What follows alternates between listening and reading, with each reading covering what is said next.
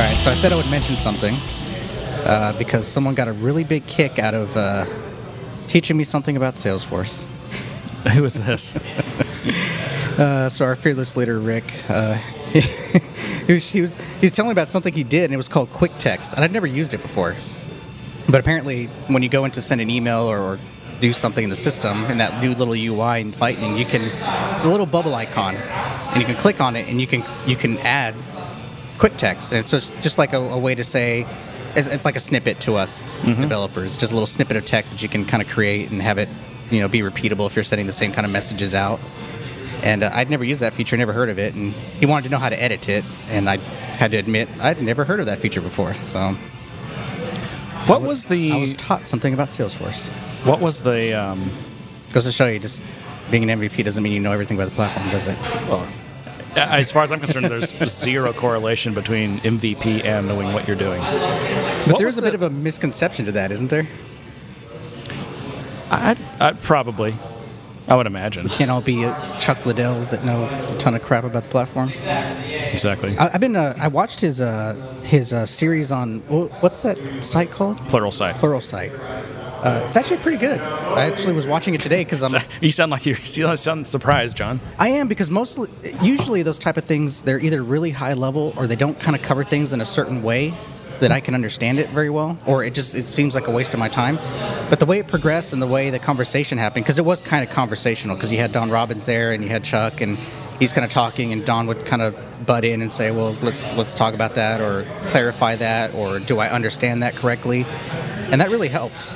Also, the other thing I liked about it, and I'm not trying to be an advertisement here, but I liked about it is every part of it was like about We are set up on their commission program, right? yeah, okay. something like that. So everything was about two or three minute bites. So there are times where they're talking, and I heard something in the previous section, and I start zoning out because my brain starts going, "How can I use that?" or "How can I do that?" And it was really nice to be able to go, "Oh crap!" I stopped listening, and just to kind of go back to the section that I missed. And it's only those two minute sections, so I was able to kind of go back really quickly every time I zoned out. I mean, this is like a whole two hour thing. I'm not done with it yet, but it was a good background.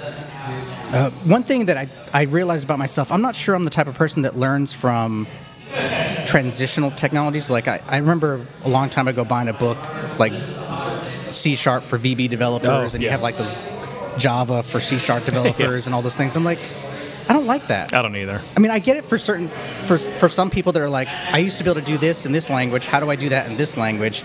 But to me, I'm like, they're two different things. I want to I want to know what the best practice is for this, or I want to learn what the language supports, and I want to develop my own methodology for that language.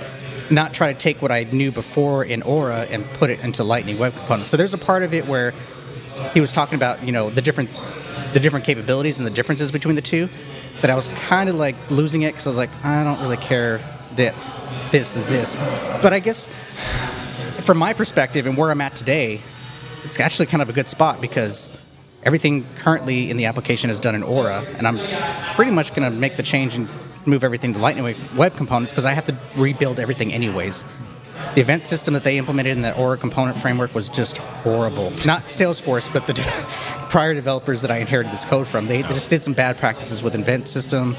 They did some bad practices with how they abstracted things or did some reuse and everything. And I really got to rebuild it anyways, so I might as well do it in Lightning Web Components. Right. Yeah, I think as far as the you know the whole like mapping every concept from a previous technology to a new technology. I mean, I agree with you in general. Like, I don't like, for example, for books, I don't really like that style. But I, I think for like what Chuck and and um, Don were dealing with is like they know who their audience is, and their audience is probably seventy percent of them are probably people who have Aura experience. Yeah. And and of those, I bet a big percentage of them of them that is kind a lot of them. It's, it's their only programming First experience. language, so they don't have like a strong, like just general programming experience base to draw from. It's kind of just like what they learned in the Salesforce world, you know, from doing Trailhead. And so the quickest way to get someone like that to being somewhat productive in LWC is probably just mapping the concepts from Aura to LWC. Yeah. Which is funny enough because he literally did that. Yeah. He came up with this little quiz and had Don draw lines from previous concepts in Aura to lines in, in LWC. And obviously, there were some things that just didn't map because those concepts are gone. I, I do like the approach that Lightning is taking, or I'm sorry, Lightning Web Components is taking, in that a lot of the issues that we have with Aura in terms of being able to test or the way it manages the DOM or how things, how the bindings work and everything. I do like the new framework and how it's much more static based, and you have to basically be. When it comes to bindings, you have to intentionally kind of initiate the updates to those bindings versus Aura, where there's a lot more magic and things were kind of hard to trace and troubleshoot and things like that. So, as I get into it more, I'm sure I'll have more feedback on on what I'm learning. But so far, I'm, I'm I really like the direction it's going, and I like the concepts in it. So, Yeah, it's and, and in fact, I mean the problem. One of the things with Aura, maybe it was, maybe not for the time, but it seems like it was almost too novel. Whereas LWC, it's it's not really novel. They just looked at what other somewhat competitive front end frameworks are doing and kind of just said, let's just do that. yeah. And that's basically what it is. I mean, Well, I think when they started Aura, any kind of initiative towards web components was pretty early on or non-existent, and so they were kind of rolling their own concepts of that. But then as the as web components became more prevalent on on the W3C side of things, um, more standards based, I think that's when they saw the opportunity to kind of transition and use those concepts and layer on whatever additional security blockers they want to add to the system because of their multi-tenant environment. yeah, yeah. I mean, there's going to be But even then, web components kind of conceptually is about sandboxing and isolating custom components in the code is, is to a certain extent to improve security. Yeah, there's just nothing that from a multi-tenant perspective, like uh, you, you know, having multiple components on a screen. The whole what's it called? The light locker service, the lock, the lock box. that's that's a that's a challenge that I don't want to say is unique to Salesforce. I'm sure there's probably other like proprietary platforms out there that have components from multiple vendors on the screen at once, and that they have to have something, some solution to that. But the general web framework community out there, they don't solve this problem. They don't. It's not a problem, so they don't solve it. Yeah, I've also kind of wondered about the performance of it, and I, I don't have any first-hand experience to say whether or not it's true or not, so I have to go with what Chuck was saying. But essentially, just the idea that you're implicit about what you're broadcasting out from a binding perspective. You have to physically say, "I'm changing this," and anything listening to it can can then update. It's not like an automatic. You you modify some attribute, and everything that anything and everything that's referencing that will get automatically updated just by default. You can kind of control what what does that. So that means that the kind of the event system is a little less chatty, so it's a lot more performant, um, which I prefer. I mean, I really like the Also, I really like that. I never did like how the markup for for Aura required me to put my import statements, required, required me to put my handlers, required me to put my attributes in the actual markup. I like that it's in separate. XML. In XML, Which is even worse, It just made my markup and my template just huge and ugly and Yeah. crazy. I also like the hard to read. some of the the opinionated concepts. Like there's no expressions in Lightning Web Components. Like you can't. Like today, No you can expressions do. or no statements. There's no expressions, so you can't combine. You can't do a composite expression. You can't do. Really? Oh, it's really loud here. Those, Who are these jackasses? I don't know. I don't know them. you know them. I don't. Uh, you you know most of them, don't you? You know, Corey did say he was going to heckle us. so- Corey, Steve, Lacey. I know you know them. Probably know some of the others too. Yeah. Either way, I do. There, there is a certain opinion being made about like expressions and bindings and all that kind of stuff. Where before you could, if you wanted to show name on the screen and you only had the first name, last name, you could create that composite in an, in an expression on your markup in your mm-hmm. template, which you can't do anymore. So how do you how do you do that? Do you So you would essentially kind have of a new property. Okay. Um, the recommendation is now you can have properties in your JavaScript class file that supports your UI, but you can also have getters. And so the getters is what you would use to kind of create that composite. So I wonder why that is. For example, like in Vue, you can in the in the template you can have like JavaScript expressions. So now they're limited. You can't have like statements or, um, but you can you can uh, concatenate things. You can do, do arithmetic, like basic. yeah, It- It's a certain subset of it. It's most of them, but like of JavaScript expressions you could do without having to create some kind of like property or computed property or yeah. something I, like the, so You can even my- call a method actually, and Yeah. whatever the method returns. Yeah, my, my, my understanding is the intention is that, or at least the Salesforce intent, based on what was explained, is that by moving that stuff to the and enforcing it to be within your JavaScript, it means that your your JavaScript files and everything else is more testable. It's it moves a, log, a lot of the logic back to to a separate layer and lets the UI just do nothing but UI concepts. So, and, and I've seen it, and I see it in this code base that I'm in right now, where there's just these nested expressions that are just huge, and they don't add to readability. They don't add and, and I, to the understanding. in, in practice, are people going to really have tests for all those expressions? I mean, you could, I guess. I mean, and if they're really important, you should. But I don't know. But to some degree, those people probably will never move past Aura unless Salesforce completely removes support for it, which I doubt they ever will. It'll be a long time. Just like they, they won't remove support for Visualforce. Although they are starting to get passive aggressive about getting you off Classic. Yeah. I'm fine being off Classic. Lightning has gotten to a point where it's usable. No, you're not, because you still have to go back to Classic for things. Okay, explain to me this. So I was working. I prefer not to. So I'm, I'm working on this. Um, there's this uh, open source project, and it has, and it does some Salesforce stuff, and it's got um, some integration tests where it actually connects to Salesforce. You have to set up an org and whatever, and then it um, is part of like the first thing it does as a part of the test setup is it, it, it deploys like some custom fields that it needs, and also deploys a, a, a custom system admin profile because number one, it needs some admin permissions, but also it needs if you just deploy a custom field via metadata and you don't give you don't deploy any profiles that have access to that, then nothing will have access to those custom fields. So you also Right.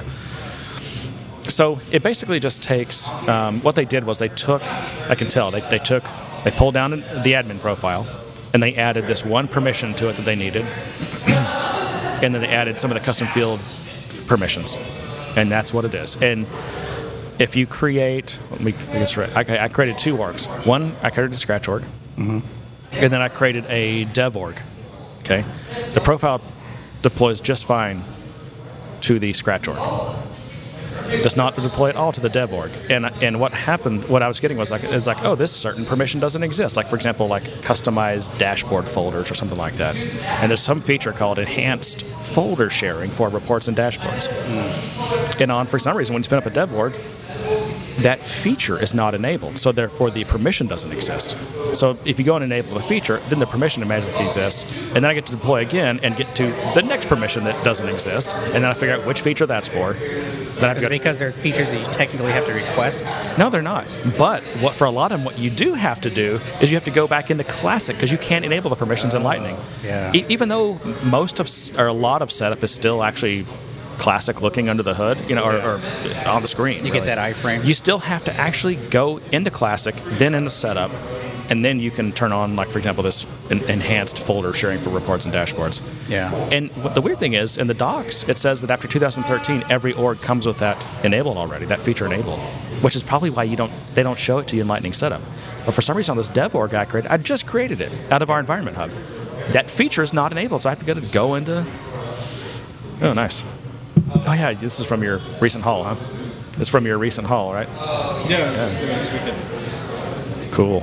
Where are they? Uh, Glenwood Springs. Glenwood Springs. Yeah, I want to go up there sometimes. We were in um, Beaver Creek area by Vail. It's another hour drive. Yeah, yeah. Um, west, but it's worth it. It's Yeah, I need to get out there sometime. We're talking about It looks like you need it. Sorry. no problem. About Casey Casey Blending and Brewing in nice. Glenwood Springs, Colorado. I was about an hour and a half from there when we went up to Frisco, Colorado, a few weeks ago. But So you went from Frisco to Frisco? I did actually Frisco, Texas to Frisco, Colorado. It's funny because in Frisco, Colorado is itty bitty compared to Frisco. I mean, it's like three thousand people, and Frisco, Texas is like you know two hundred thousand people. Well, it used to be equivalent. Uh, well, a long time ago. Um, But it's funny because I we went to this one brewery in Frisco. What was it? Um, uh, outer Outer Range. And I got, got, got, got to sit down at the bar and tell the bartenders that yeah, I'm from Frisco, Texas. And they're like, oh yeah, it's you know sometimes they like you know, sometimes people you know come in and do that that joke. or they. I, I think that she said the problem they have is that when you tell someone you talk about Frisco, and especially if they're not if you're not in Frisco or from around there, like they assume you're talking about Texas because most people have. I think more people have heard of Frisco, Texas, probably just because of its size than Frisco, Colorado. All that and all the cowboy stuff if they're Yeah, the FNL. that's true. FNL. the NFL. FNL. Yeah. Anyway, so this is uh, yeah, Casey Blending and Brewing. They're uh, it's Well, they, uh, so so far they're really young, two or three years, I think, maybe five years. I don't know. But they've pretty much done all sours, all um, 100% like mixed culture, you know, whatever barrel barrel aged mixed culture sours. But they're building a, it may be open now, like a tap a tap room in like separate from their brewery that's in in Glenwood Springs somewhere. And they're gonna have all their sours on, but also they're starting they've started to make hazy IPAs, like these fancy big stouts, and then lagers too. So if you're in Glenwood Springs, check uh, try to find the Casey's um, tap room. It's going to be a good mix of really good beers. We got to Anyway. start doing uh, good days for summits in some of these places and nerd out on that beer. would, that would be cool. We need to do something. Oh, hey, we have that. Um, did anyone get back to us on meeting up at the Dallas World Tour? Um, I don't think I, so. I haven't heard anything. So, um, Molasses. if anyone if anyone's going to the Dallas World Tour and they want to try to meet up at some point, um, put something in conversations, the conversations channel on our Slack. That works. Yeah, and if you're not in our Slack, you need to join the Slack, right? I mean, So you're going to that? Do you know yet? I th- I'm pretty sure I am. And there's also the there's also an MVP meetup at some point. I don't know when that is. Not sure if I'll should go, go to to that. I should. Why is that? I don't know. Free beer, Oh, is, is it okay? free alcohol I'll, usually. I'll, I'll show up for that. Uh, I was going to say, back to the Pluralsight thing. One thing I really like about these learning systems, and because I, um, I also do Linux Academy, Mm-hmm. but I think they've all got this now. But I've talked about before how it's hard for me to learn. What's is it? Au- aud, auditorily, audibly, orally? I, I don't know what the word is. You learn by doing. I in learning by listening, like a Are you just a- I- visual? I'm more visual than I am auditory, and I'm probably more tactile than I am anything. Tactile is a good word. Yeah. But one thing that makes these online platforms better nowadays is almost all of them support um, faster playback speeds. And the problem is at 1x at normal human speech, yeah, I start to lose focus because it's not coming to me fast enough. It's your millennial ADD. I guess so. I mean, I'm not a millennial, but I am probably ADD of some sort. But yeah, you can speed it up, and uh, it just I don't know. It, I can if I go to like 1.25 or something like that, it's just fast enough that I don't lose attention as fast. I didn't think to check if this allowed that because that probably would have. I probably would have liked that a little bit better. That's the first thing. I would never subscribe. I think Pluralsight does support it too. I've, I've done it on Pluralsight before. Yeah. All right. Well, do we want to get to some community topics? Since we want to try to keep this short. Yep. Let's do it. Well, let's let's do um, let's do quick quick news first, and then we'll do the community topics. Um, so number one, Dreamforce registration opened yesterday or two days ago, uh, Monday. Was I'm it Monday? definitely not going. You're definitely not going. Definitely not. Just don't want to. Just doesn't make sense.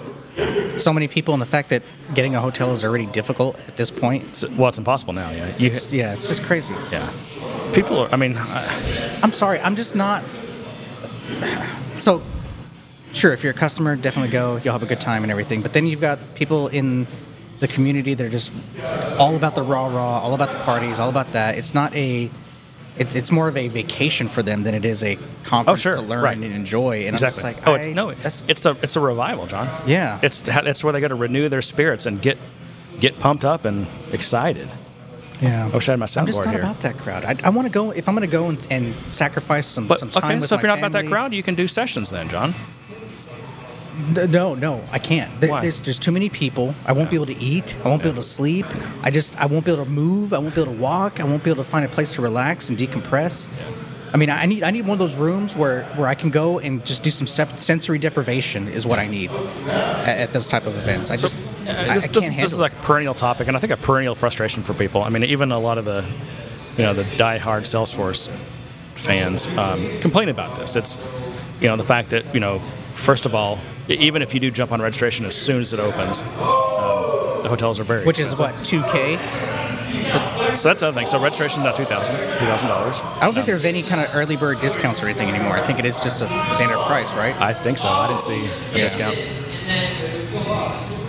Well, and I think I think what's happened is Salesforce has. I mean, we've hit peak. We've hit peak yeah, there's, Dreamforce. there's no reason for them to do this. Yeah, right. Any discounts that are going to be available are for In fact, companies that they want to attract. if I'm going to be true to my libertarian leanings, I wish they would keep raising the price. I mean, maybe they should make it four thousand, because right because right now, I mean, what is it? I mean, we don't know how many people show up. They don't announce that, but they do talk about how many people register, and it's always like north of 150,000, right? Yeah.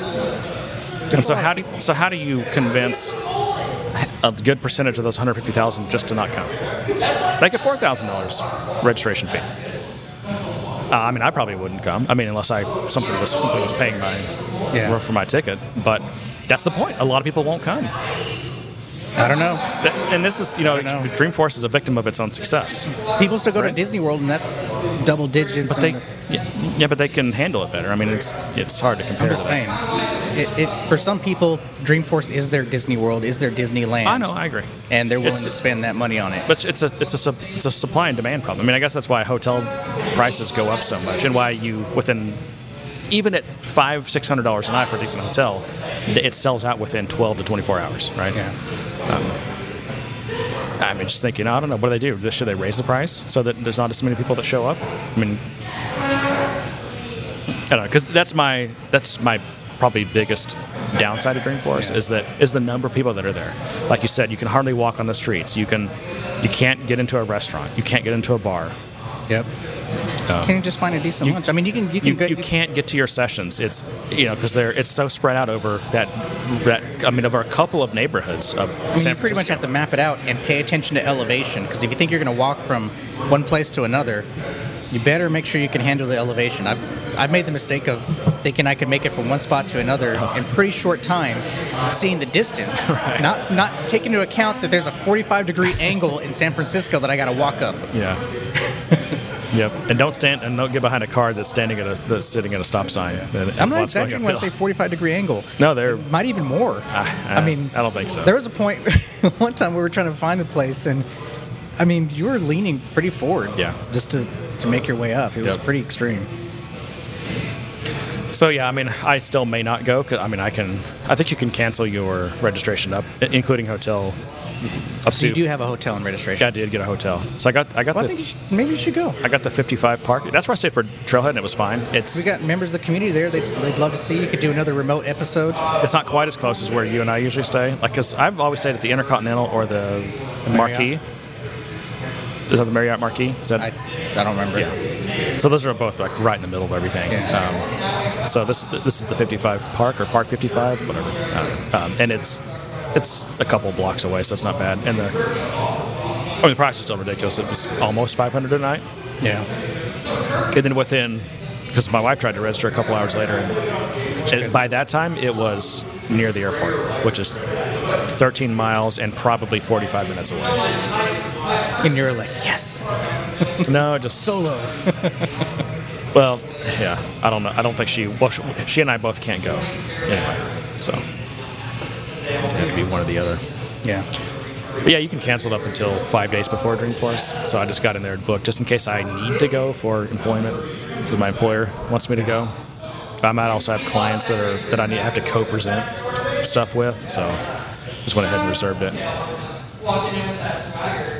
But anyway, so yeah, I mean, Dreamforce is open, so register. I mean, at this point, the hotels are gone.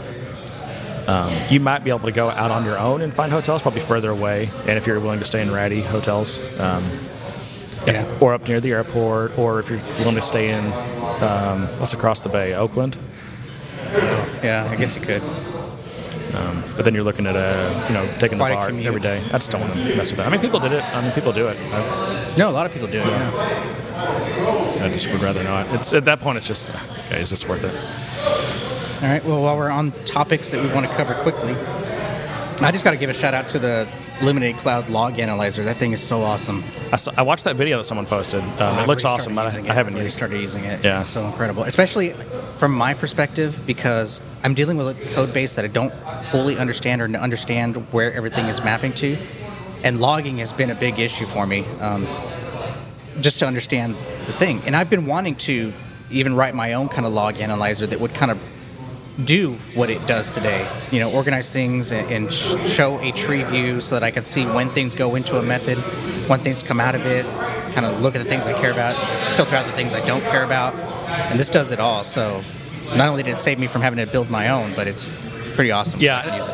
I've, so many times thought, damn it, I'm going to build a Yeah. like a, a log analyzer that that basically analyze lets you analyze from a hierarchical perspective. Mm-hmm. Because when it says you know method started or code entry or whatever Yeah. those things, it's like I can't or or something in DML ended. Well, which DML? I, I, I need to see you know it's because these things nest because trigger hell. so they, these DML things nest like crazy and. When something says DML ended, I'm like, I have no idea which one that is. Yeah. Yeah, and especially if there's man, if there's I haven't used it yet, but if there's keyboard shortcuts that let you like say you're on a DML in, you're like, okay, I want to see what DML starts this from. Is there there's some keyboard that like pop you can like because IntelliJ has these. Like if you're on a on a closing bracket or a closing like XML or HTML tag or something, there's a key command to, go to its corresponding opening or closing tag. Oh. Yeah, That's cool. And so learn that one. Yeah, so if the log analyzer does something similar to that, or makes it just easy for you to, because sometimes you'll be you'll have scrolled many many pages past its Oh, yeah. the mating tag or whatever Kind of defaulted to collapsing the entire thing and just op- expanding it as I go, just because it's it's easier. But Yeah. well, given given the the method hell that I'm dealing with, You are dealing with some hell. I can't even complain about process builder and flows. It's just all code, and Yeah. it's all a nightmare. And this is, you know, and not not to pick on. Yeah, I'm just speaking generically now, but I mean, it's it's it's these projects that are just piles and piles and piles of crap code that make that give custom code a bad name, and which is why people are like, oh no, we only do process builder because we don't have to deal with messy code. Well, I mean, okay, if that's if your choice is between crap code and process builder, okay, sure, do process builder. You're probably going to create crap process builders, but whatever. But that ma- crap code, at least that you have, you have a chance of fixing well, it. I guess, but you see my point, though. Yeah. Uh, but you know, but if your choice is between like process builder and like well-structured, well-written code that's you know readable and maintainable and testable and everything, then well, I think we all know my preference. I have opinions on these matters. Yeah. So it was kind of like, uh, uh, I mean, I would have thought that release would have been in like the next version as a carrot to make you sign up for a whole new year of, of IC. but it's just in, in a standard release, um, so I really appreciate it because it's it's really helping me out. It's it's had immediate benefits to me, and uh, I look forward to using it even more. So, yeah. All right, let's get to some community topics then. Uh, let's see. Do you want to talk about naming conventions, or you want to talk about uh, design first? Naming conventions or design. Oh well, we have. I, I have um, two more quick news things. Oh, let's go for it. So, uh, do you know this guy, Mike Rosenbaum? He was he was EVP of I think product at Salesforce, which is I think a probably like a yeah, it's you know Oh yeah, yeah. You know, it's funny. I saw that article and I was like, I know that name. Why do I know that name? yeah to look it up. But it's not the actor. no. You know, I've had just I, I had like a ten minute conversation with him at like at a one of these things in a in a someone rents out a bar or whatever, you know. Yeah. Um, but other than that, I've had didn't really have any interaction with him. But um, a lot of people were you know sad to see he's gone, so he must have. Uh, must, must, have, must be a loss for us. But he went to some other company to be like a, I think CEO or president. So he's you know taking a position up. I mean, if he's already EVP at Salesforce, he's been in that position for a while. I think He's probably still got quite a bit he's of kind of hit his. Um, Yeah.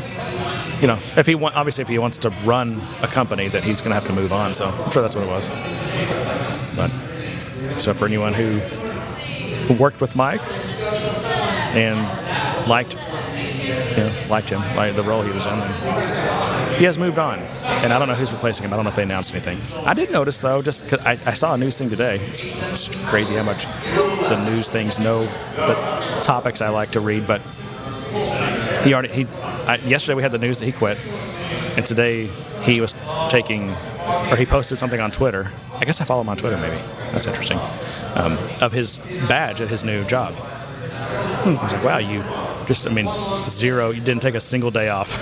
just I didn't either. I mean most people. I kind of wanted to. Especially at the executive level, don't you kind of when you when you leave a, a job to go to a new job, you should take some time off, right? Like a week or two.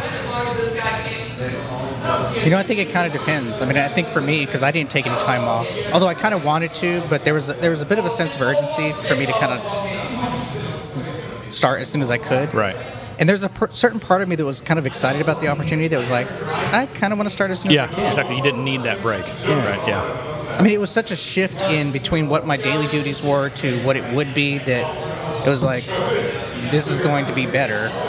I want, I really want to tackle this problem, let's get started. Yeah. You know, because I know I'm going to need ramp up time. I know before I get to the fun stuff, I have to learn all this crap, figure it out, That's pull on some threads, Yeah. and start figuring out what it is I can pick off. That's a good sign though when you're so excited to start a new job that you literally don't want to take any time off. You're like you want to, Yeah. just your own excitement. And it's got you wanting to get started. Anyway, uh, and the other thing was that uh, the Apple started making the new Apple credit card available to people yesterday on a limited basis. They haven't they haven't shown it to me yet. I'm excited. I don't know why. I don't know why. I'm not really interested in it. I've gotten way more into Apple Pay. Like I'm, I don't. For the longest time, I just I never like even tried to pay with my watch, probably because I had that Series Zero for the longest time, and it's like I'm not going to wait for this thing to come up. Um, but now it's it's great. I pay with it all the time. I never do. You don't? I don't. Yeah, I've got them all. You just double click the the button thing, and then I can pick between my cards. I guess nice. I, I just don't really. You go to more places than I do. I'm kind of a bit of a hermit. I don't really go. You're a anywhere. homebody. A homebody, yeah. So I don't really go to many places, and the places I do go to don't have Apple Pay. You, so I you are really, a serious homebody. That's for sure. That's why I remodeled my house so I can stay in it even more. You should just set up NFC readers around your house so at least you can just That's like practice. that's how I perfected roasting peppers was by staying at home. We got to talk about this. I mean, I've four times now, I think. I don't understand what So you're the last time, It's I don't so either. easy. La- so maybe Are I'm, you not letting them rest afterwards? Are you not charring them enough? I don't know. I mean, could be all that. So what I do is I just leave it on the grill until. Now I don't know. Should it be like kind of a low heat or super high No, heat? get it super hot. Super hot, and then it doesn't. So it probably doesn't take all that long for it to get super supercharged. No, I mean, I, I, I will walk away from it and just come back. It doesn't matter how black it gets. Those things are so full of moisture, you're not going to impact it. See, I think I actually one time dried it out too much. They- Really? Yeah. That's pretty hard to do. But this last time, it I those did- things are filled with moisture. Yeah, yeah. But last time though, they didn't get all dried out, but uh, and it was completely charred. But and I when I set it on a plate, wrapped it with saran wrap over the top, and just set it in the. the- even wrap it. And like, oh, you don't? No, I just that let them sit there. I've tried that too, but I've, I've tried the wrapping thing. You see that device everywhere because it Yeah. just the steam all just stays in there. And, but then when I go to separate the char, it's like it just it's actually just the, the flesh just all rips apart. It just like it destroys the pepper. Mm, You might be doing it too long then if it's ripping the flesh off. How are you peeling it though? By hand or what? Yeah, yeah. Oh, see, I just get a knife, hold it perpendicular to it, and just scrape it. The sharp edge of the knife Yeah. Okay. Don't don't cut into the meat. Just, just backwards. You're scraping backwards. No, the blade's down, and I just kind of scrape it, just like you would shave. Okay. Just keep that. I think it's supposed to pull off. I've seen that on cooking shows. It just it just pulls off. Maybe I mean, it, it usually does. I mean, if you, it depends on how you do it. But I've, I've had cases where maybe one side didn't get as charred or something, and it's still kind of sticking. But I kind of leave it there, and I just kind of scrape off what Okay. I want. There's some people that eat the char. I don't know why, but no, they do. you don't want to eat that. I don't wanna eat yeah. There's a reason God made it so that the char just comes off. Yeah. I just haven't. I gotta. I gotta. You know, I need to say some more prayers to get inspired on how, how No, this is my supposed favorite. to work. That's my favorite thing. Steak Yeah. and peppers. Steak Keep and trying. Poblano, I buy a- roasted poblanos. Every time I go to the store, when I we're about to do steaks, I buy a poblano pepper and I destroy it. You peel them, you cut them, you load it some salt on it, cut into a steak, grab a pepper, stick it on there. That's the best bite. Anyway, so back to the Apple credit card. So it's really cool because anytime you use Apple Pay, you get two percent back, which is nice. Uh, so if I have points on my credit card, oh no, that is the credit card. It is the credit card. So now I got to figure out if the points on that are better than my points on my credit card. Right. It's it's hard to beat two percent back, um, and then if in on any if any Apple Store or Apple stuff, it's three percent back, and then everything else it's one percent. So anytime you use a card, if it's doesn't meet those other requirements, then it's minimum you get back is one But why are you using your watch when the it's got a fancy little holographic card looking thing? The card doesn't even have numbers on it. That's the other cool thing about it. It first of all, just have you seen the photos? It looks cool. It's it's titanium and it's like laser etch. So my, my There's no bank numbers. did that. It didn't have any numbers on it, and then the next release, which is the most recent one, does have the numbers back. And I think that's because there's still a lot of places that still have to do the carbon copy. Yeah, the physical thing. So Yeah. It might limit you in some aspects. But and it's I really like the thing where and it, this is not new, but I I don't know if anyone was doing it still. Um, but every every purchase you make, it you get a it's a considered like a secure there's like a secure element or something, and it generates especially for like online purchases, I guess it generates a a you get a unique card number. and you only that card number is only used once. So when you go to your you know your whatever shady website, won't name any shady websites, but you know which ones you go to, and you enter your credit card. I do It's a one. It's a one time use. So if someone's you know if that website's database gets compromised and they steal the credit card numbers, they can't. That's pretty cool. The other cool thing is if your number, like I guess the card does have a, it does have like a, a number for it that's that stays. But the only way you can see it is through your wallet app. Okay, if that number gets compromised, then all you have to do is you click a button that says it's compromised, and they immediately it gets a new number, and your cards works again. That's pretty awesome. Yeah. I hope. I hope. I hope That's awesome because this does this- is I- the industry enough that all companies start doing stuff like that. Yeah, Because we'll see. yeah, I mean, isn't that what the chip is supposed to do as well?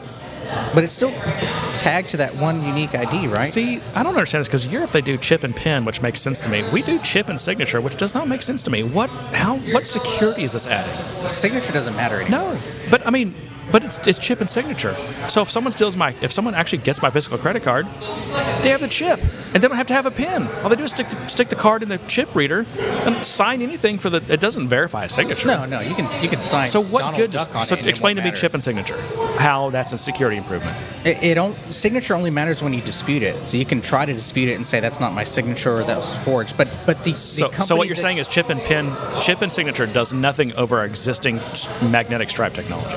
No, all it does is, is, is it absolves the company that took the card from risk because they did the precaution of getting the card and a signature, and then you have to dispute the signature, and then your bank is, is liable or Yeah. responsible Right. for, for the coverage of that. So, yeah. But the, the place itself says, well, we did everything we could. We got the card and we got a signature from the person.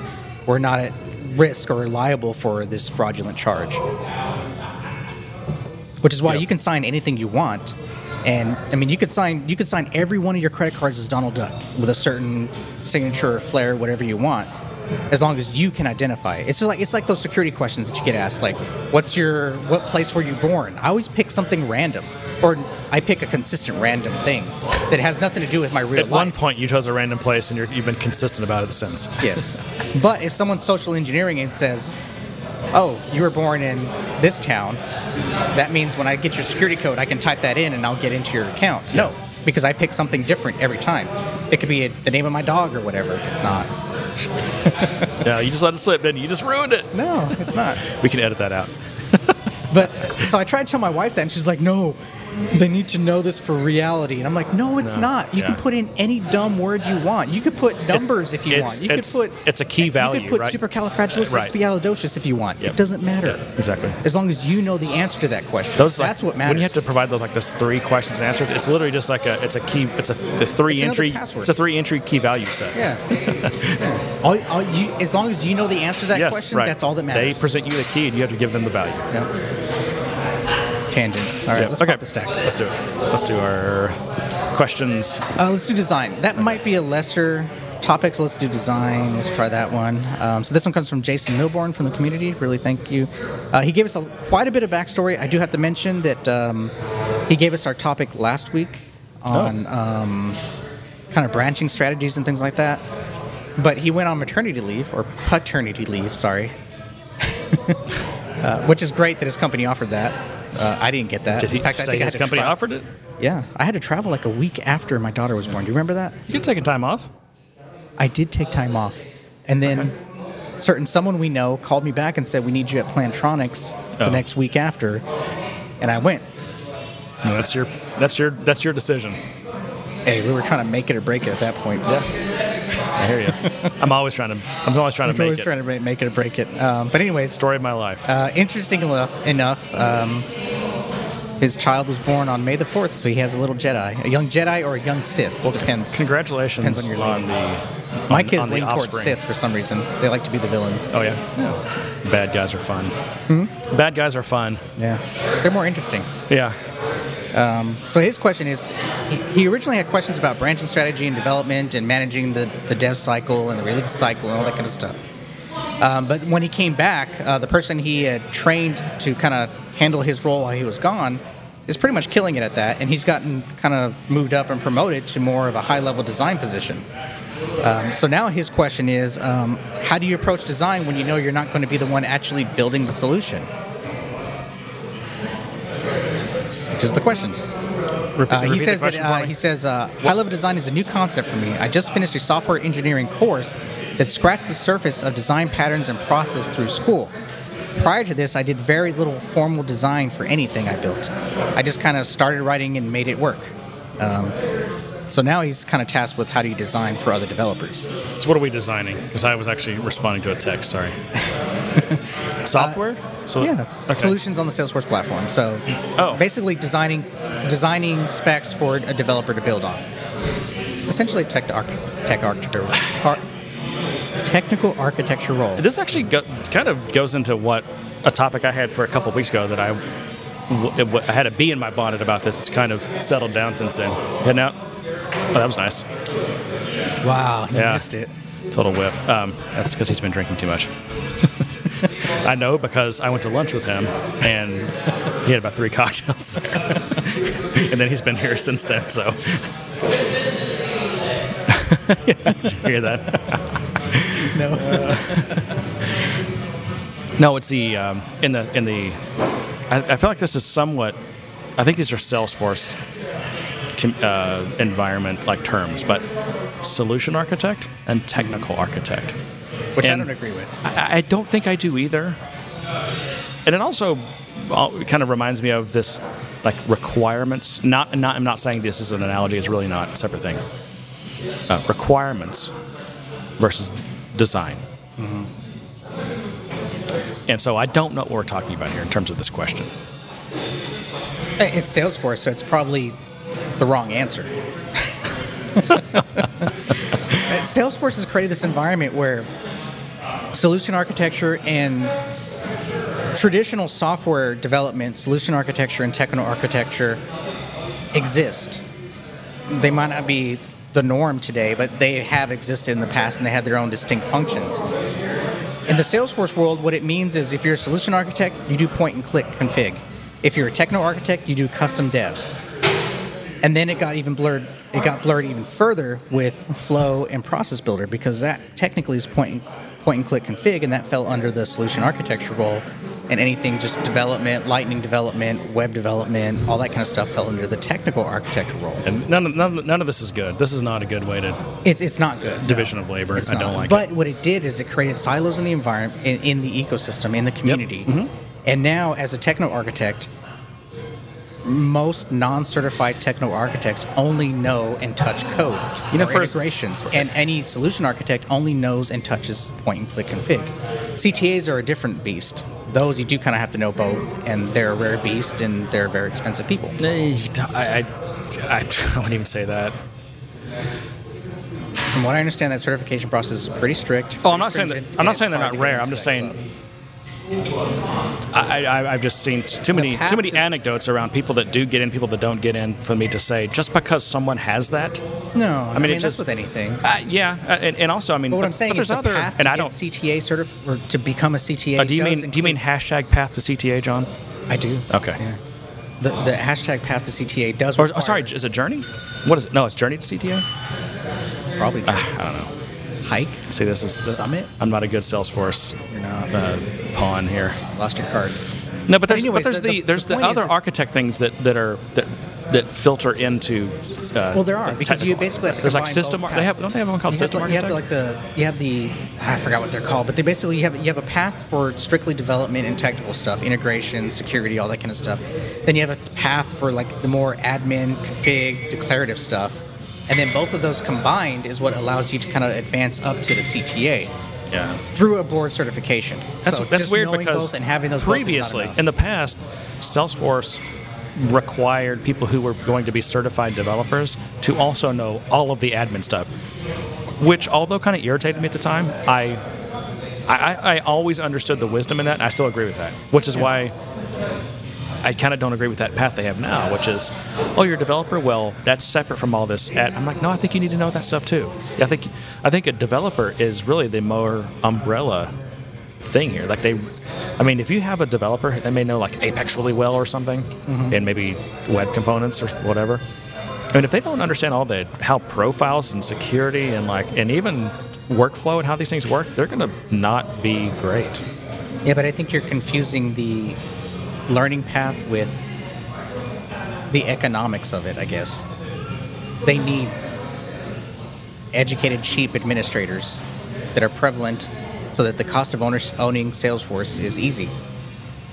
And they need to also have very competent technical people who can do some very custom things so they can cover those advanced situations, those enterprise cases. Yeah. So they're, they're, the paths, I think, align with the economics of the situation. You need admins who can just point and click their way to solutions and thus make sure that your cost of ownership of Salesforce is still relatively cheap. But you also need a side of the coin that has some very technical, experienced people who can take it beyond that, that one step. It is interesting to see Salesforce continue to try to engineer and evolve this ontology of, um, of, of skills and labels and certifications that go along with those labels. It's so weird also for a company like Salesforce who like their ethos is like, you know, they would be all, all, all about the like no labels and like, you know, you don't have, you know, you know what I mean? Salesforce is all about, but, I think so, but, but, they've been successful. but it's all about labels. It, it is. It's like, oh, what's your label? Oh, I'm a platform dev too, or what? You know, it's like I'm a blah blah blah blah blah. It's like Trail. You know, what- peop- Ranger. What's your Ranger? what's your a certi- what's your certification count? You know, eh, exactly how many uh, you know, whatever whatever the trailhead terminology. It's like, wow, we are really labeling people big time. I'm the lowest common denominator that brings people down. Uh, it was like a number of years ago, a number of years ago, before before Salesforce Academy or University or whatever they're calling it these days um, came about. But I had the least amount of certifications. I had the, just the basic dev certification. I was on a panel, and they they asked people to downplay their certification count because I had one on the slide. and, and that goes to show you they were they actually were concerned that people that they know that people have been trained to care about certification count, yeah. which is I mean, just there was like people just like the whole bottom footer of their, you know, profile was just filled. Oh, yeah. And people do it with their emails too. I'm like, I don't need to see all that in your email. Sorry. I know it's like you just attached 82 gifts to my to the email you sent me. So, anyways, pop in the stack and back to the question. I mean, uh, what is So how what do is you the design? approach to design? How do you how do you do you write Yeah. what what So- of document do you write? so this person you get into sequence so, so we're writing we're writing we're writing some kind of design like a solution design for developers to take and build right? Right. so i would say first of all work with those developers to come up with a high level design because at some point especially with salesforce because the concrete sets so fast and you, there's no refactoring um, you ha- hang on let me finish. You have to you kind of need to make quite a few architectural decisions up front. Yes. so I would say you got to make those, and then within that, do do as little design as you possibly can. You need you need to let developers and whoever the people are that are building this thing out, developers and, and admins and solution architects, right, whatever they are, you need to give them space to do their freaking job. And if you have listed every Apex class you think they're going to need, or every web component that you, you, you- first of all you're wrong you got it wrong you've done a bad design that's not going to work and you've you've completely devalued everything that they do and they're not going to be happy so you're probably going to quit and your whole project's going to fall apart and you're going to lose your job and then you're going to have to file bankruptcy so so don't do that No, I, I, I, I have a counterpoint to that. I, I don't necessarily think it has to be that. Ooh, I'm getting closer. I'm louder. How about that? you got to stay up on that mic john don't complain to me if you if your voice sounds tinny or if uh, your volume is low Now you'll fix it in post. no i won't that's what i'm saying I, I've written documents that were a little bit more specific, I and I actually love that. made suggestions on naming conventions and You- what to call a class. you made a living out of writing those documents I did. yeah I did. Here's what you name your. Here's how to name your test class, and Well, here's the thing: the situation depends. You have to know your audience. When you're writing anything, you have to know your audience. And if your audience is very is much less experienced, and you do have to provide that guidance, provide the guidance. see, I think that's death Even- march. I think you should quit right then and there if that's your situation. If your company I'm has, sorry, not everyone has another No. job lined up, and well, they can just go then work on it. and- Then work on it. You know what? You are in the probably the most in-demand space in the world. Get a new freaking job. there's there's there's reasons to do what I did. There's there there was reason. In fact, a lot of it was outsourced because You were miserable, and they that was none of that probably worked very well. Don't tell me that worked well. no where where it didn't work is when I wasn't specific enough.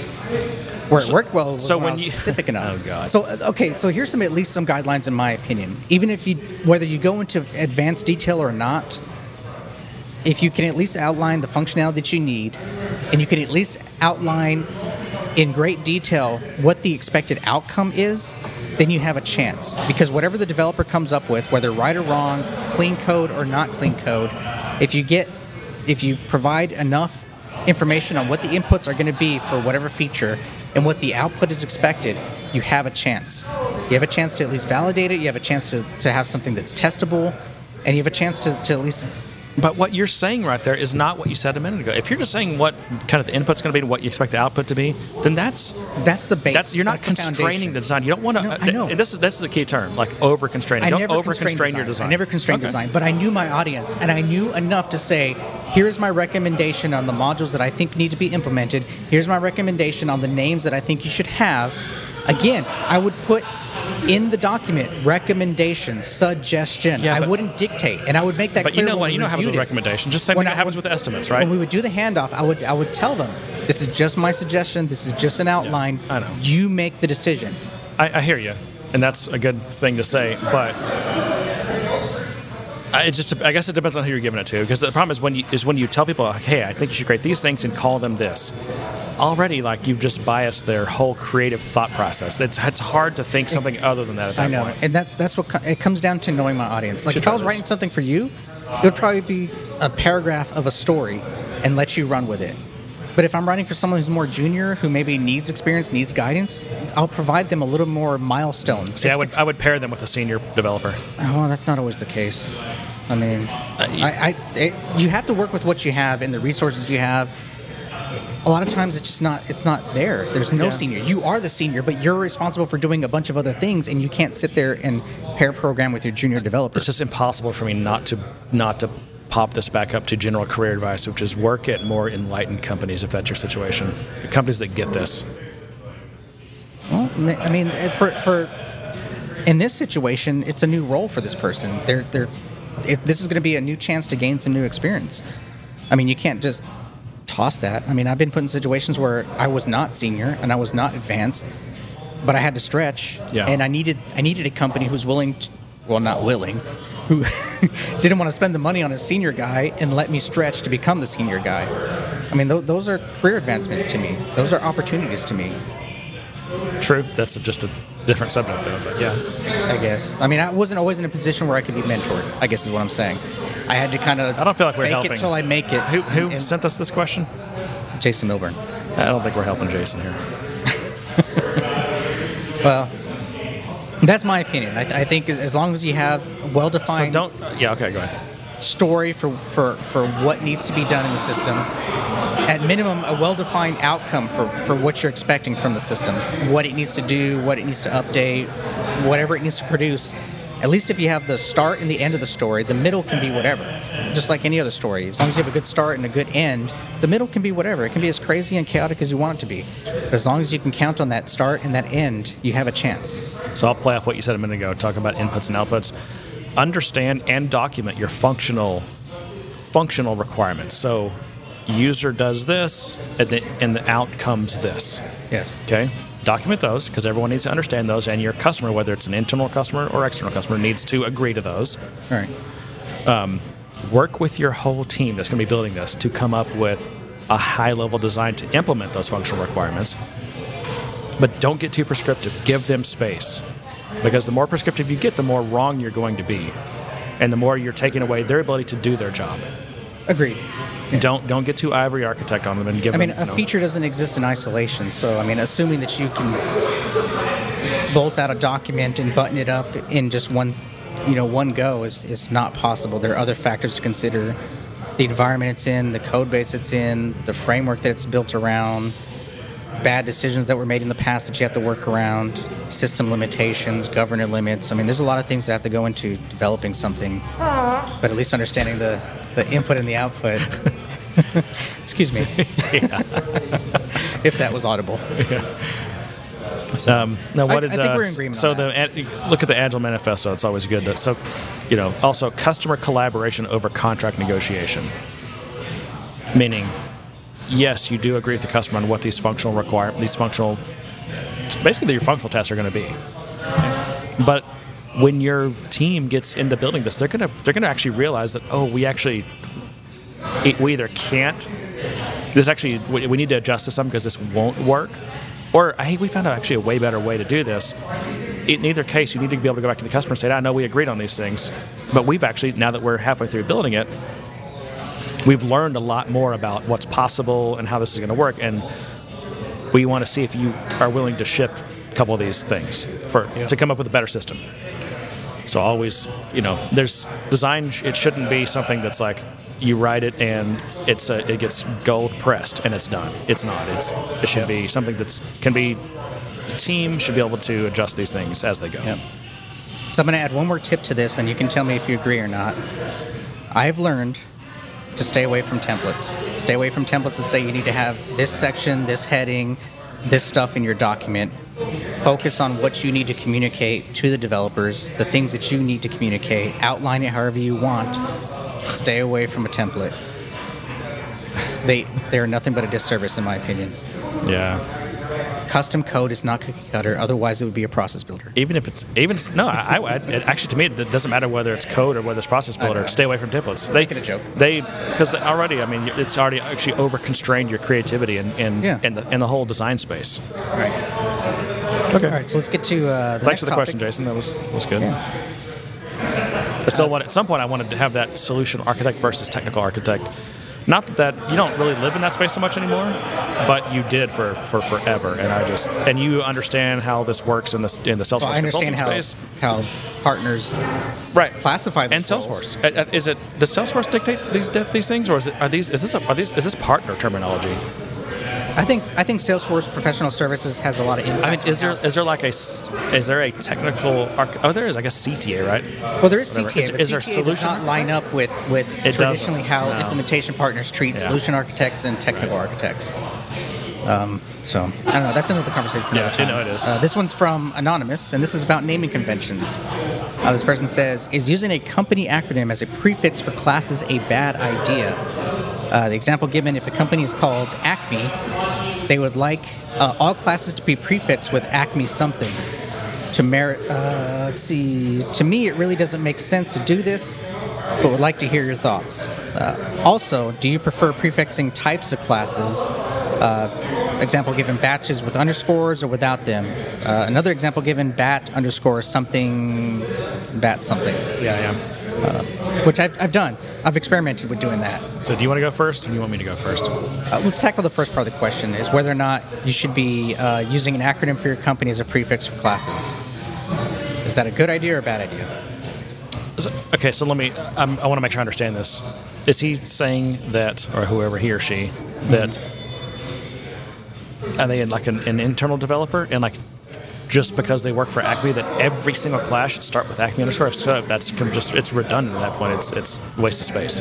So I, I've seen I've seen some implementation partners prefix everything they build. So they would like I've say seen that too, and I hate it. I hate it. It's dumb. I absolutely hate it. Because the implementation partner doesn't own the code. The person, the company they created it for owns the code, and I it's some and as soon as they're done with it, I don't actually care who created it. Yeah. So I don't want to see I've also seen, Accenture underscore everything on everything that everything I'm look, working I've on. Also don't care who seen it. implementation partners create a managed package for their code.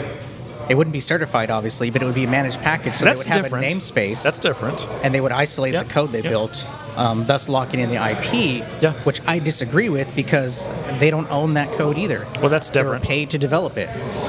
So if they only gave their customer a managed package and didn't give them the code at all, and and they didn't have an agreement where the partner would own that IP, then yeah, that's wrong. But that's making a lot of assumptions. There. That's a lot Yeah. of ifs. Um, there are, I think, you could make arguments for managed packages just that are only going to be installed in one org. Um, some of the new packaging stuff, I think, is, has started to erode that away, though. So that's Yeah. but that's a whole thing. Um, so I'll say that in, in general, it kind of depends on what you're doing. Um, if your org has is going to have a you know somewhere in the hundred classes, two hundred classes, maybe you don't need prefixes. But I mean, I've done work in orgs that we have thousands of classes, and if because again because there's no namespaces, Yeah. my it's my lifelong mission is to get namespaces in Apex. Either that or Give Well, me with give me a you can- replacement for Apex. Let me With do. DX, you can organize things into folders. oh no, it's totally different, and that's not namespaces at all. it's not namespaces. No, it's not. It's not at all. It's It's organization. it makes you. It makes what you're worried it- about. yeah. Well, it's not all I'm worried about. It, it you can lets you put things in different places on your hard drive. Okay, I guess that's something, but not still not great because they're st- they're still all in the same namespace domain. So doesn't really doesn't really do that much. Um, anyway, you, in, in cases where you've got lots of classes, it really does help a ton to. I mean, if you're working on, a on like a, a certain module, like a let's say it's a configurator module, like, and that's that in its of itself could have hundreds of classes Yeah. for no other reason just to keep some minimal level of insanity, or of, in, of sorry of sanity, or or to minimize insanity.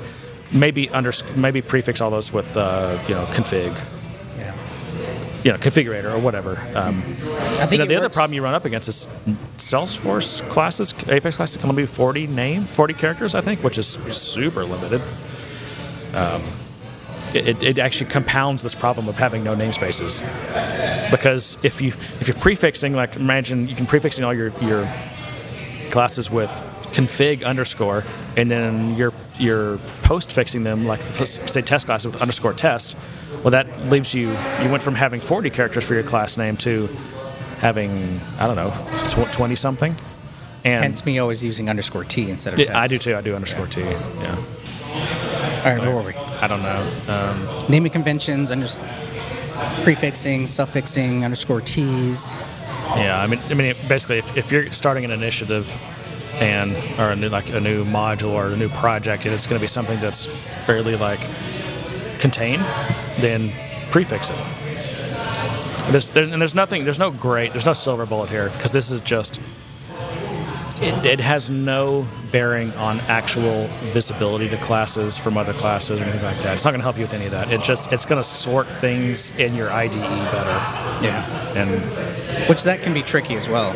I mean, I've, I've done things like prefixing and underscoring and tried to come up with some kind of mechanism, and I still get the wrong sorting. Like I might have a class that's like I don't know underscore system, or I'm sorry, my code underscore system, and then I have my code my code underscore um, cipher or that something, mic, or cipher or something. get on that mic. oh, Get on the mic. There you go. You want me to kiss it? That, that that's fine. Put your mouth on it. Make love to it? Yeah, sure. You know. So people can hear you. But oh, that's a big difference. Sorry. Yeah, it, uh, yeah, I, I get it. That's now. what it's supposed to I sound get like. It. Sorry, that's what it's supposed to sound like. I, uh, trying to treat it as a way to kind of organize and group your code together can be problematic sometimes because you'll you'll inevitably come up with some some new name for something that'll like shift things around, and that's annoying to me. I used to do it a lot. Now I don't. I've given up on it. I name things what they should be named, and that's the end of it. Uh, the closest I come to try to group things is I'll, I will. If I have a class that has a test class that's specific for it, it'll be named the same thing but underscore T. But even now, I'm starting to go away from that. I'm trying to get to kind of more. I guess maybe I'm transitioning into what you do, which is more kind of functional testing. But I'm really trying to get to more persona-based tr- testing, where I kind of define classes based on a persona. So this function, admin, for lack of a better word, this is the test for that admin for this particular feature. This is the test for this standard user for this particular feature, that type of thing. Yeah. And run those tests because inevitably they'll touch the same code, but they'll touch it with different permissions. And I, that's what I need to test. That's what I need to know versus just testing a bunch of methods and making sure I get code coverage. Obviously, I still do my assertions and validate inserts, updates, all that kind of stuff. But I'm starting to move towards, since I've moved towards more story based requirements, I'm starting to move towards more persona based testing as well to kind of coincide with that. Makes sense. Those are yeah, those are what I you know, good old functional tests. Yeah. And those are the kind of tests that you sit down with your customer, whether it's your product manager or your an actual external customer, and those are the things you agree on. Yeah, and that's what I'm trying to get to. Um, Yeah. I, I guess I guess it's a different world for me as well because traditionally I would be given a requirement. It would have a set of functions and features, inputs and outputs, and that's what I would test. I would test that my methods would take a certain input and it would reproduce a certain output. And so my taste, my testing was really isolated to those type of features. I think now that I'm responsible for a larger scope of a project, and I, ca- I have the chance to really kind of deci- decide what it does and have an opinion on what it does, I can move towards more persona based. Maybe popping the stack and going back to the other question in terms of how you write a design. Maybe that's the problem. Maybe how you approach the design affects how you approach the testing from a developer perspective. Uh, There's a yeah, difference yeah. between getting a, a if list you do of requirements. TBD, then your tests dictate your design. Yeah. Because there, there is a difference between how I used to approach testing and how I approach it now. Because before I was just testing this feature, it got in some input, it, it's supposed to produce a certain output, and that's what I would test. I'm there. okay. My, my, This my is- technique is fine. Okay. But now I'm more concerned about all the different roles and everything that I need to, to support in this application. And so my testing is geared more towards that versus specific inputs and outputs. I need a certain experience to, to carry through. Yeah, it's, and it's also the concept of you can have tests and parameterize those by um, certain dimensions. So one could be like the, who, the role, the role. Yeah. You might have like a, like I want to run all these tests as user type A, and then I want to run all those tests again as user type B. And then, you know, I, like an example, like I'm working on something right now where I'm testing, I've got this integration test for an API. Mm-hmm. And I parameterize the test, and of course you can't do this in Salesforce, but in other platforms, I parameterize the test by the serialization type. So all the tests, they, they all run once with JSON as the, what do you call that, the content type or whatever, the serialization type, and then it, Yeah. and then it runs all the exact same tests again, but with XML as the type. So that make sure that all those tests are working regardless of which one you're using. Yeah. But it's the, sa- you don't have to write the test twice. Right. You just parameterize the test. Yeah. So yeah, and that's exactly that I'm trying to move idea. It's like yeah. So I think in terms of naming convention, I, I will offer one tip, and that is if you if you are going to implement some kind of naming convention in your classes, you want to say something, Bill. That's just you know we love getting your tip, John. yeah. You've always Find you've and always use an good, every week you give us good tips. Find and use an IDE that, that supports refactoring, because inevitably you're going to make you're going to make a wrong name change, and you can either you can either block yourself with trying to figure out the perfect name for something, or try to stick to some convention. Or you can allow yourself to refactor that naming convention, which means you're going to have to make a lot of changes. So I mean, find something that supports refactoring. Besides the industry-leading Illuminated Cloud, are there any IDEs? Are there any other? What are the other solutions out there that do tr- like true refactoring, meaning it, it's I don't know. it builds like an AST of your of all your code and understands uh, not just like by text matching, not a find and replace, but it's semantically understands all your code and does you know intelligent refactoring. Yeah, I don't know. You know, I I mean, mean, I'm pretty, I'm pretty biased, so I don't know. But, but either way, I mean, the only thing that makes naming conventions somewhat palatable is the ability to refactor and change it, so that as you change your naming conventions or you learn something from your naming conventions, you have the option to advance it. If you don't have something automated to help you refactor it, it doesn't matter. You're going to have pain. Because course, what happens when you do a big refactoring, read about these things, and then how do you get them back into your org? Yeah. yeah, no, you don't have any tips for us on that, John? No. Comment out a bunch of code, stub a oh, class, Oh, save it, and then redo it. Which is kind of this goes back to, What, to our what, conversation with, what with CIO is going to be comfortable, or IT manager going to be comfortable with you using that as your deployment strategy into production? CIOs don't do technology They're anymore. checked out. They're checked out. They're so checked out, especially with Salesforce. Yeah. Or any of these so- that's why CIOs love software as a service because they're like, it's all you. I've seen so many headlines like CIO Wipe- isn't about technology anymore, and I'm like, yep, it's not. Yeah. It's not. You just have to It's- pick the right vendor. that's not going to get you fired. It's, it's all it's like strategy, business strategy. Maybe it should be that. I don't know. I, I, I, naming conventions are fine. Find something that works for you. Find something that makes sense. Know that you're going to change it at some point and build that into your process. How you're going to change it. How you're going to refactor it. How you're going to advance it. How you're going to document it and make Yeah. sure everyone's consistent. Because the worst thing about having conventions and naming, naming conventions in general is enforcing it. Uh, that means code review. That means just making sure everything's consistent. Yep. And and again, it's it's certainly in the, in the Apex world, it's not a silver bullet. It gets you, it helps you a little bit. It when you have thousands of classes, you know, being able to go to all the ones that are for your configurator and just see those on, you know, without having to page thousand. I mean, that helps you a little bit. And also, like, you know, in any given any decent sized code base, I mean, and that I've ever worked on, you know, there's going to be any number of like, for example, tokenizers. Yeah. Okay. Well, uh, in in a in a language that has namespaces, like it with buried within some namespace of some specific screen or config, you might have just a class called tokenizer. Yeah. And then in some completely other module, somewhere else, some other namespace, there's also a tokenizer. Tokenizer. But they're both private to the module. They don't. There's no visibility across between them. But in Salesforce, you don't have that. So you might, but you might be able to get away with. You might have a config underscore tokenizer Yeah. and then you might have somewhere else a accounts payable underscore tokenizer or right you know it, might- it'll help you a little bit. It's not the end of the i mean again, true in a any decent sized configurator you're probably going to have several things that would be called tokenized so you're going to have to give them you know config underscore product name tokenizer config underscore serial number tokenizer something you know things like that. Um, so but it, it'll help you a little bit. Yeah, yeah. Um, uh, probably another tip is if you do, I, I don't, I don't mean to keep going back to IC. I feel like I'm advertising, but it is a pretty good okay. product. It is. Whenever you log in, if you're using version control, one thing IC will do, and I'm sure a lot of other IDEs will do, is that it'll run, it'll run a check against your code, against your uh, standardized practices, or your you can you can define what your conventions are in an IDE like IntelliJ and things like that. And so it can run a check against that and it can flag it before it does a commit to your repository of whether or not the code that's being checked in meets that. And of course, you can override it and still hmm. commit it. But Yeah. it's, it's one thing to help automate that if you're trying to mitigate it across a larger team or a distributed team. So there's, there's things that you can implement to, to kind of mitigate that or kind of make it easier on you, but it requires a lot more upfront preparation. Yeah. It's tough. You know, it's, it's like you said, you, you make a pl- you know, you make a plan, you go forward with it, but of course, no, you know, even the best laid battle plans don't survive first contact with the enemy. Is that what it is?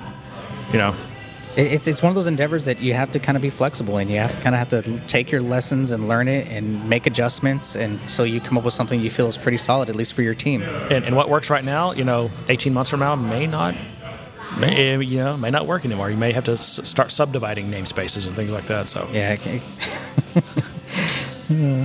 It's it's like with anything. You, you know when you develop something and someone asks you to make a change and that change is super simple because of the way you designed it, you kind of feel validated that you designed it right. But then if someone asks you to make a change, you're like, oh my god, that's a month's worth of rework. yeah, It's, same thing's going to happen. You're going Right. to name something something, and you're going to have a new requirement. And you're like, oh, this falls right in line. I feel like I made the right decision. then you're going to have a moment where you're like, crap, this blows everything out of the water. yeah, I got to start over. right. Uh, so, anyways, yeah. Thank you both for those uh, topics. They're great. Oh, I was just say, you know, if we're wrapping up, um, get in our conversations channel if you are interested in maybe going to the Dallas, what's it called? World Club, World World Tour. World Tour, Dallas World Tour. Um, just so I know whether I could, you know, I should attend anything or we can just organize this. depending on what night And if you're not, and, to. and of course, in order to do that, you have to be in our Slack. So if you're not in our Slack, get in our Slack, which is at gooddaysirpodcast.com. You click community, put in your email address. John will add you. I do have to do it manually. so please, it's manual. Please yeah. be patient. And then we delete the email address. We don't we we don't take any ads. Believe it or not, even from Illuminated Cloud, we get we get we just like it. We don't get any we don't get any compensation. We don't sell anything. Um, this is we don't, we don't own this community. We just facilitate it, and so we don't really. Um, yeah, there's nothing going on there. Nope. What else, John? Like us on the socials. Write a review. Love to get reviews. Yep. Share us with your friends. Just tell people about us. And we're this is it's you know we we grow sl- slowly but surely. It's growing. You know. It's like an inchworm. Yeah, Inching our pretty much. Be- forward. You know. So, but I think there's still a, if you go by the numbers that Salesforce tells you, we haven't even we haven't even Point zero zero zero percent exactly yeah pretty much. of the five point something billion developers that they claim to have. Yes, I think it's 82 million now. Is it I don't know. I, I'm stuck on 82. Earlier it was 82 gifts. That's my number. eighty two? Yeah. Why is that? Hey John, I have? I have nine year. I have nine ta- title candidates. How many do you have? Of course. I just for the record, just uh, let it be known that John just held up the sign for a goose egg. I didn't do my homework. you didn't. You didn't. The dog ate it. The dog ate my titles. Well, that's there you go. And to that, I say, good day, sir. You get nothing. You lose. Good day, sir.